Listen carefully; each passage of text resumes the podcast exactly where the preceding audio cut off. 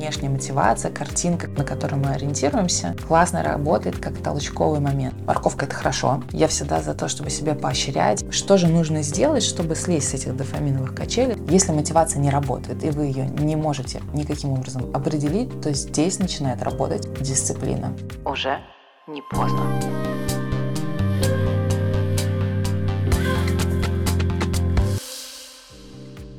Всем привет! Сегодня с вами микрофон и я, Вавильна Татьяна, психолог, нейрокоуч и автор подкаста «Уже не поздно». Вот уже более 7 лет я помогаю людям поверить в себя и начать изменения в своей жизни. Сегодня у нас с вами последний эпизод сезона, и говорить мы будем про мотивацию. Весь сезон а, я вас так или иначе мотивировала, были беседы с различными гостями, мы подсвечивали разные вопросы, но сегодня я хочу остановиться на вопросе только мотивации. Что это такое, откуда она берется, каким образом ее поддерживать, поддерживать, какая мотивация нас вдохновляет, а какая мотивация нас истощает. И я точно знаю, что этот вопрос актуален для многих из вас, потому что, чтобы начать что-то делать, нам нужен определенный порыв, нам нужна определенная сила, которая нас побудит это сделать. И если вы смотрите этот подкаст и слушаете меня на Яндекс Музыка, я попрошу вас активно ставить звездочки, сердечки, писать комментарии, подписываться на мои блоги, потому что именно это является силой, мотивирующей меня, побуждающей делать для вас качественные, крутые подкасты. Я уверена, что после прослушивания каждый найдет для себя что-то ценное, найдет именно свой рычаг, который будет побуждать его к действию. Так что погнали. Итак, что такое мотивация в целом? Это способность и готовность действовать, да, что-то, что нас побуждает совершать какие-то действия, идти куда-то. Для меня мотивация — это некое топливо, которым мы заправляем наш паровоз и который начинает двигаться по рельсам. Чух-чух-чух-чух. И это топливо должно быть качественным. Оно не должно закончиться в моменте, когда поезд не сможет двигаться дальше. Поэтому очень важно понимать и знать, а что именно для вас работает. Какие нюансы для каждого из нас мы должны знать про мотивацию, чтобы она была качественным топливом. И с какими же, например, вопросами ко мне приходят клиенты, э, которым нужна мотивация. Например, замотивировать себя, постройнеть, пойти в спортзал, замотивировать себя, стать на ступеньку выше, да, получить какое-то образование, развивать какой-то бизнес, зарабатывать зарабатывать деньги. И вот тут мы тогда обращаем внимание на то, а какая мотивация бывает. Те факторы, которые вам необходимо знать. Мотивация бывает от, и мотивация бывает к. Каким образом звучит мотивация от? Я не могу здесь больше жить, я хочу выбраться из этого болота, я не могу быть больше в этих отношениях, я не могу быть больше толстым. Это называется мотивация от, когда ты формулируешь свое предложение, формулируешь свою мысль из негатива, что я так больше не хочу, я так устал. Существует мотивация к, когда ты точно понимаешь, к какому результату ты хочешь прийти, к какой цели ты хочешь прийти. Я хочу реализоваться так-то и так-то, в такой-то форме, в таком-то денежном выражении и прочее. И как вы считаете, какая из этих мотиваций работает лучше? От или к. И та, и другая имеет место. И я вам скажу, что я сама нередко, наверное, использовал мотивацию от, когда ну все, я больше не могу, я от этого устала, я хочу отсюда выйти. Наверное, как толчковая мотивация, которая вас побуждает в моменте сделать здесь и сейчас, мне нужен этот рывок, она работает неплохо. И ее тоже можно использовать, когда ты точно знаешь, что так я больше не хочу. Я делаю шаг вперед, это меня мотивирует. Но если мы говорим про какую-то долгосрочную игру, про долгосрочную историю, то мотивация от, она довольно недолговечна. Скажу почему. Потому что она сильно выматывает. Она требует от вас большого количества трудозатрат, сил, чтобы сделать этот рывок. И когда вы делаете этот рывок, приходите в какую-то точку нейтральную, вы понимаете, что вы опустошены. Вы больше не там, где вам не нравилось, но в этой нейтральной точке вы не понимаете, а что дальше, что мне нужно делать. В этой точке как раз нужна мотивация к, к чему мне дальше идти. Если вы не видите в обозримом будущем, куда мне дальше идти, то, к сожалению, наша психика может заставить нас вернуться в обратно, потому что там есть знакомые, понятно, хоть и не нравится, но там есть какое-то действие, там есть какие-то люди, там есть какие-то механизмы, которые работали. Поэтому очень важно использовать мотивацию от как толчковую возможно, но всегда помнить о том, что дальше вам потребуется мотивация к пониманию того, в какую точку вы хотите прийти, а что вы хотите увидеть дальше в будущем, и это будет вас подогревать. Еще раз возвращаемся к спортзалу, да, самый простой простой, самый понятный пример, когда я говорю, что мне не нравится мое тело, и вроде бы как это действительно побуждает меня пойти в спортзал, но я истощаюсь. Я прихожу в спортзал, я начинаю работать над собой, вроде как я вижу какой-то результат, большой, небольшой, но я все время критикую себя, я все время недоволен то, откуда я иду, недоволен тем результатом, который я получаю, и это недовольство, оно демотивирует нас. И что может произойти? Когда мы устаем, когда мы выгораем, мотивация падает, мы можем откатиться назад. Да гори оно все синим пламенем. Я столько времени впахиваюсь там в свое физическое тело, да, в свою нагрузку, не знаю, столько впахиваюсь, чтобы ходить в этот зал. Я не получаю чего-то, чего я не придумал, да, да, я как будто бы борюсь с лишним весом, и ты очень от этого устаешь и можешь скатиться обратно в ту точку, в которой ты был. А теперь прислушайтесь, как а, для вас откликается внутри мотивация к, когда я ставлю перед собой задачу, когда я мотивирую себя, что через какое-то определенное время у меня будет красивое, здоровое, гибкое тело, которое будет мне позволять функционировать, хорошо двигаться, не знаю, много бегать, не уставать, наполнять меня ресурсом. Я уверена, что если вы начнете сейчас это проговаривать, у вас даже появится внутренняя улыбка, и вам захочется выпрямиться. Потому что когда мы себя критикуем, и когда мы про себя говорим негативно, и говорим, черт побери, ты там толстый, такой секой негативный, нам хочется спрятаться, зажаться и сказать, блин, там опять, я сам себя поругал. Когда мы находим какие-то позитивные слова для себя, когда мы находим для себя позитивный вектор, нам хочется выпрямиться и сказать, слушай, ну я найду эти силы, я хочу, мне нравится эта картинка, я готов к ней идти. И давайте здесь подведем небольшой итог, что м, негативная мотивация, мотивация от «я так больше не хочу», она может работать, но будет иметь краткосрочный эффект. Она может быть некой толчковой мотивацией, когда ты должен принять решение и сделать первый шаг. Мотивация к она всегда для вас будет долгосрочной. Вы всегда будете видеть в этом ценность, вы всегда будете ориентироваться на это, и вы будете наполняться ресурсом. Здесь я хочу сделать одну небольшую вставочку, что когда мы говорим про мотивацию, нужно понимать, что мы уже априори понимаем, что мы куда-то идем, мы что-то меняем, мы уже приняли решение что-то изменить, да, и тогда мы уже ищем этот спусковой крючок, мы тогда уже ищем это топливо. Но чтобы принять решение и сделать выбор, нам тоже нужны определенные силы. Нам а, нужно оценить обстановку, нам нужно в конечном счете принять это решение. Для тех, кто сомневается, у меня есть классный практикум на сайте, называется он «Выбор без вины и страха». Там есть конкретные упражнения, которые помогут натренировать вам мышцу для принятия решений. И для вас я сделала промокод на скидку 20% на этот практикум под слову «подкаст». Все ссылки я оставила в описании.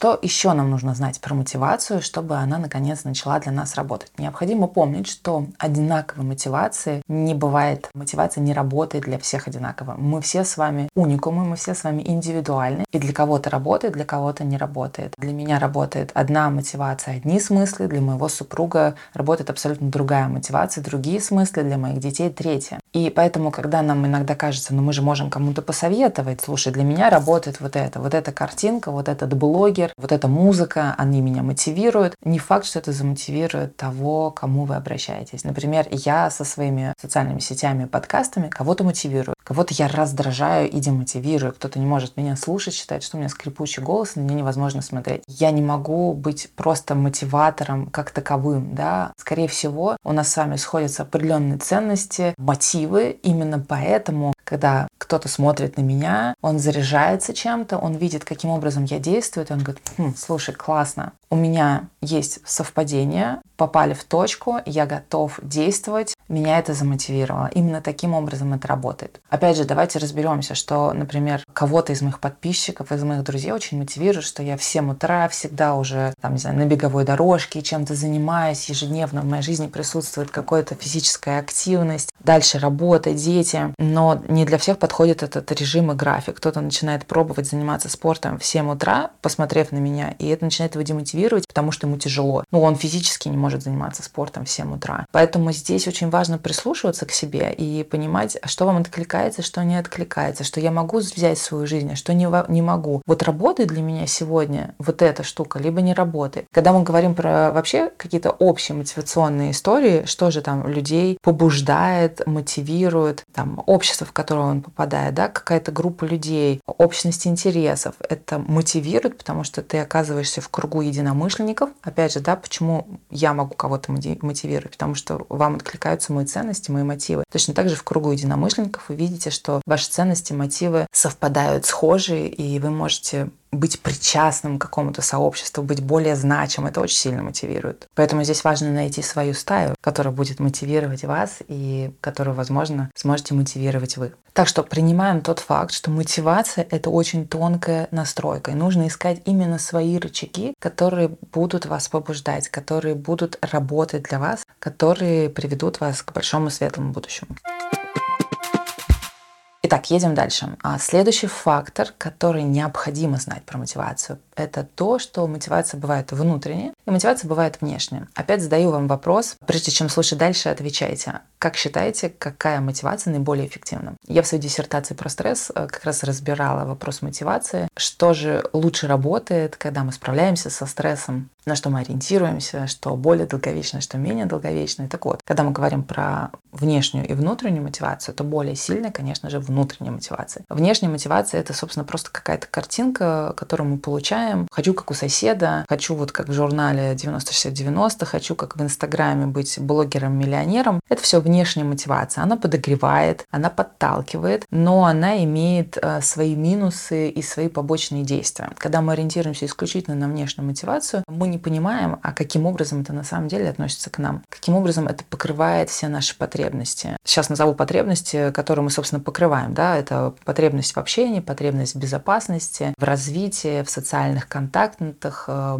признании, потребность э, в социализации. Но если что-то забыла, то я наверняка уверена, вы сможете меня дополнить. Так вот, внешняя мотивация, внешняя картинка, она не всегда отвечает всем этим перечисленным потребностям. И когда мы об этом забываем, то мы можем столкнуться с некоторым когнитивным диссонансом, когда мы гонимся за красивой картинкой, мы вроде как получаем эту картинку, но мы не удовлетворены. Мы хотели чего-то другого. Мы пришли в эту точку, купили классную, красивую машину, но она нас не удовлетворяет по каким-то причинам. Или там, не знаю, мы переехали в другую страну, потому что мы ориентировались на того блогера, но нас абсолютно не устраивает то, что мы видим. Тому блогеру все нравится, а нам не нравится. И здесь вопрос в том, что мы не учитываем вот эти факторы, не учитываем эти внутренние потребности. А внутренние потребности — это как раз-таки про внутреннюю мотивацию. Какими мотивами мы регулируем свою деятельность, какие именно потребности мы удовлетворяем и как. Возвращаемся к предыдущему факту мотивации, что нет одинаковой мотивации ни для кого. Да? Поэтому здесь очень важно разбираться именно с этими тонкими настройками внутренними, внутренней мотивацией, с внутренними мотивами. Что для меня окей, каким образом я покрываю, закрываю эту потребность, что мне нужно сделать, чтобы меня это удовлетворяло. А моя потребность в финансовой реализации, она какая? Какое количество денег мне нужно? Моя потребность в социализации и проявленности, она какая? Я хочу выступать на стадионе, э, делать какие-нибудь быть запуски в Крокусе, либо мне достаточно проявленности 100 человек в социальных сетях или моего там кружка по интересам в моем доме. Поэтому внутренняя мотивация — это как будто бы более бережная да, история, когда ты прислушиваешься к себе, когда ты тонко исследуешь. А, я понимаю, что я в свое время с терапевтом исследовала, наверное, практически все свои потребности. Да? Мы заходили и говорили про реализацию, про социализацию и про э, потребность в семье, да, в отношениях, потребность в безопасности, и я все это соотносила с тем, что происходит вокруг меня. Я на тот момент, когда начинала работать с психологом, жестко занималась карьерой в государственной корпорации, и я гналась за красивой картинкой. Я достаточно много зарабатывала, но соотносилась ли она с теми потребностями, которые у меня были, с теми внутренними мотивами, которые были у меня внутри? Нет, не соотносилась. Поэтому дальше я стала корректировать. Тоже подсвечиваем и подчеркиваем, что внешняя мотивация, картинка, на которую мы ориентируемся, классно работает как толчковый момент. Но дальше мы должны понимать, а что стоит за этой картинкой картинка, каким образом она удовлетворяет нашу внутреннюю историю, каким образом она соотносится с нашими внутренними потребностями и с нашими внутренними мотивами.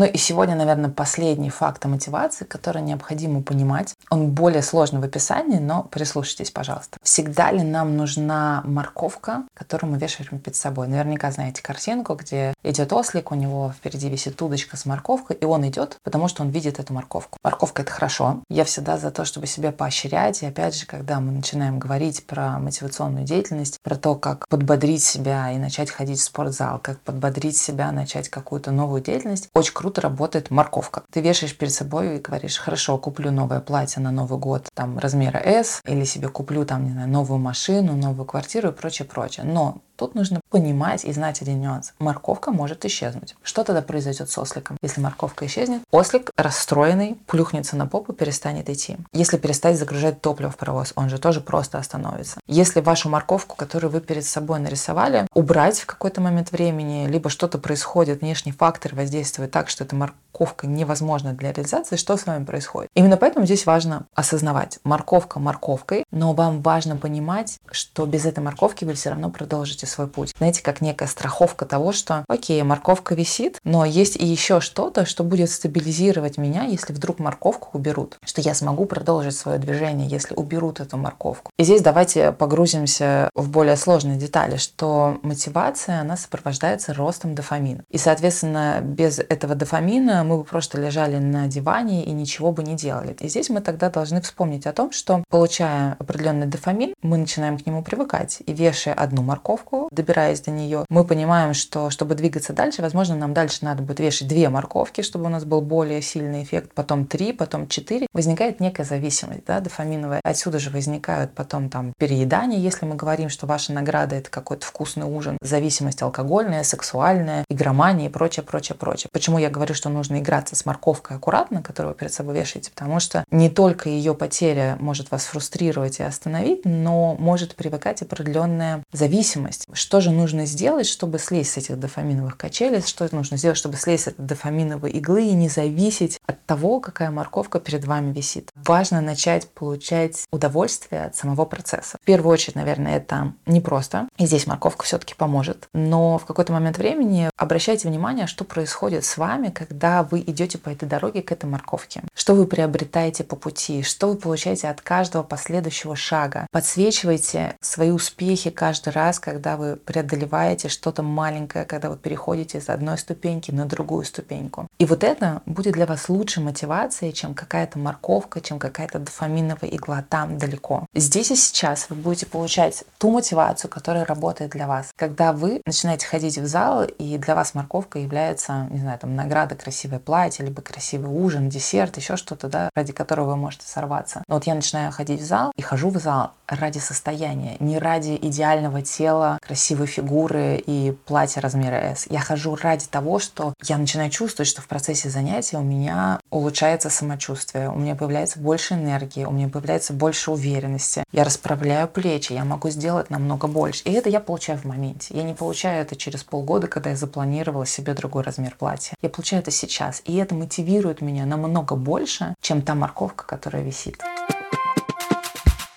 Давайте подводить итоги, что когда мы ориентируемся на внешние стимулы, да, пытаясь себя замотивировать, мы становимся заложниками этих стимулов. Поэтому очень важно обращать внимание не на конечный результат, а на тот процесс, в котором вы находитесь. И когда мы используем внешние стимулы, важно понимать, что мы можем стать их заложниками. Именно поэтому здесь важно обращать внимание на процесс и искать для себя опорные точки в процессе, в пути, который мы проходим, а не только в том конечном результате, который мы планируем получить. Попытайтесь рассмотреть удовольствие в приложенных усилиях, а не в конечном результате, и тогда это станет лучшей наградой для вас. Есть еще один важный факт, который нужно учесть. Если мотивация не работает, и вы ее не можете никаким образом определить, то здесь начинает работать дисциплина. Но про дисциплину мы поговорим с вами в следующий раз. Еще раз напоминаю, что ваши реакции, подписки и комментарии побуждают и мотивируют меня делать больше полезного контента для вас. Так что не скупитесь. А с вами микрофона была я, Вавильна Татьяна, автор подкаста «Уже не поздно». Каждый вторник вас ждет новый выпуск, который точно изменит вашу жизнь. Уже не поздно.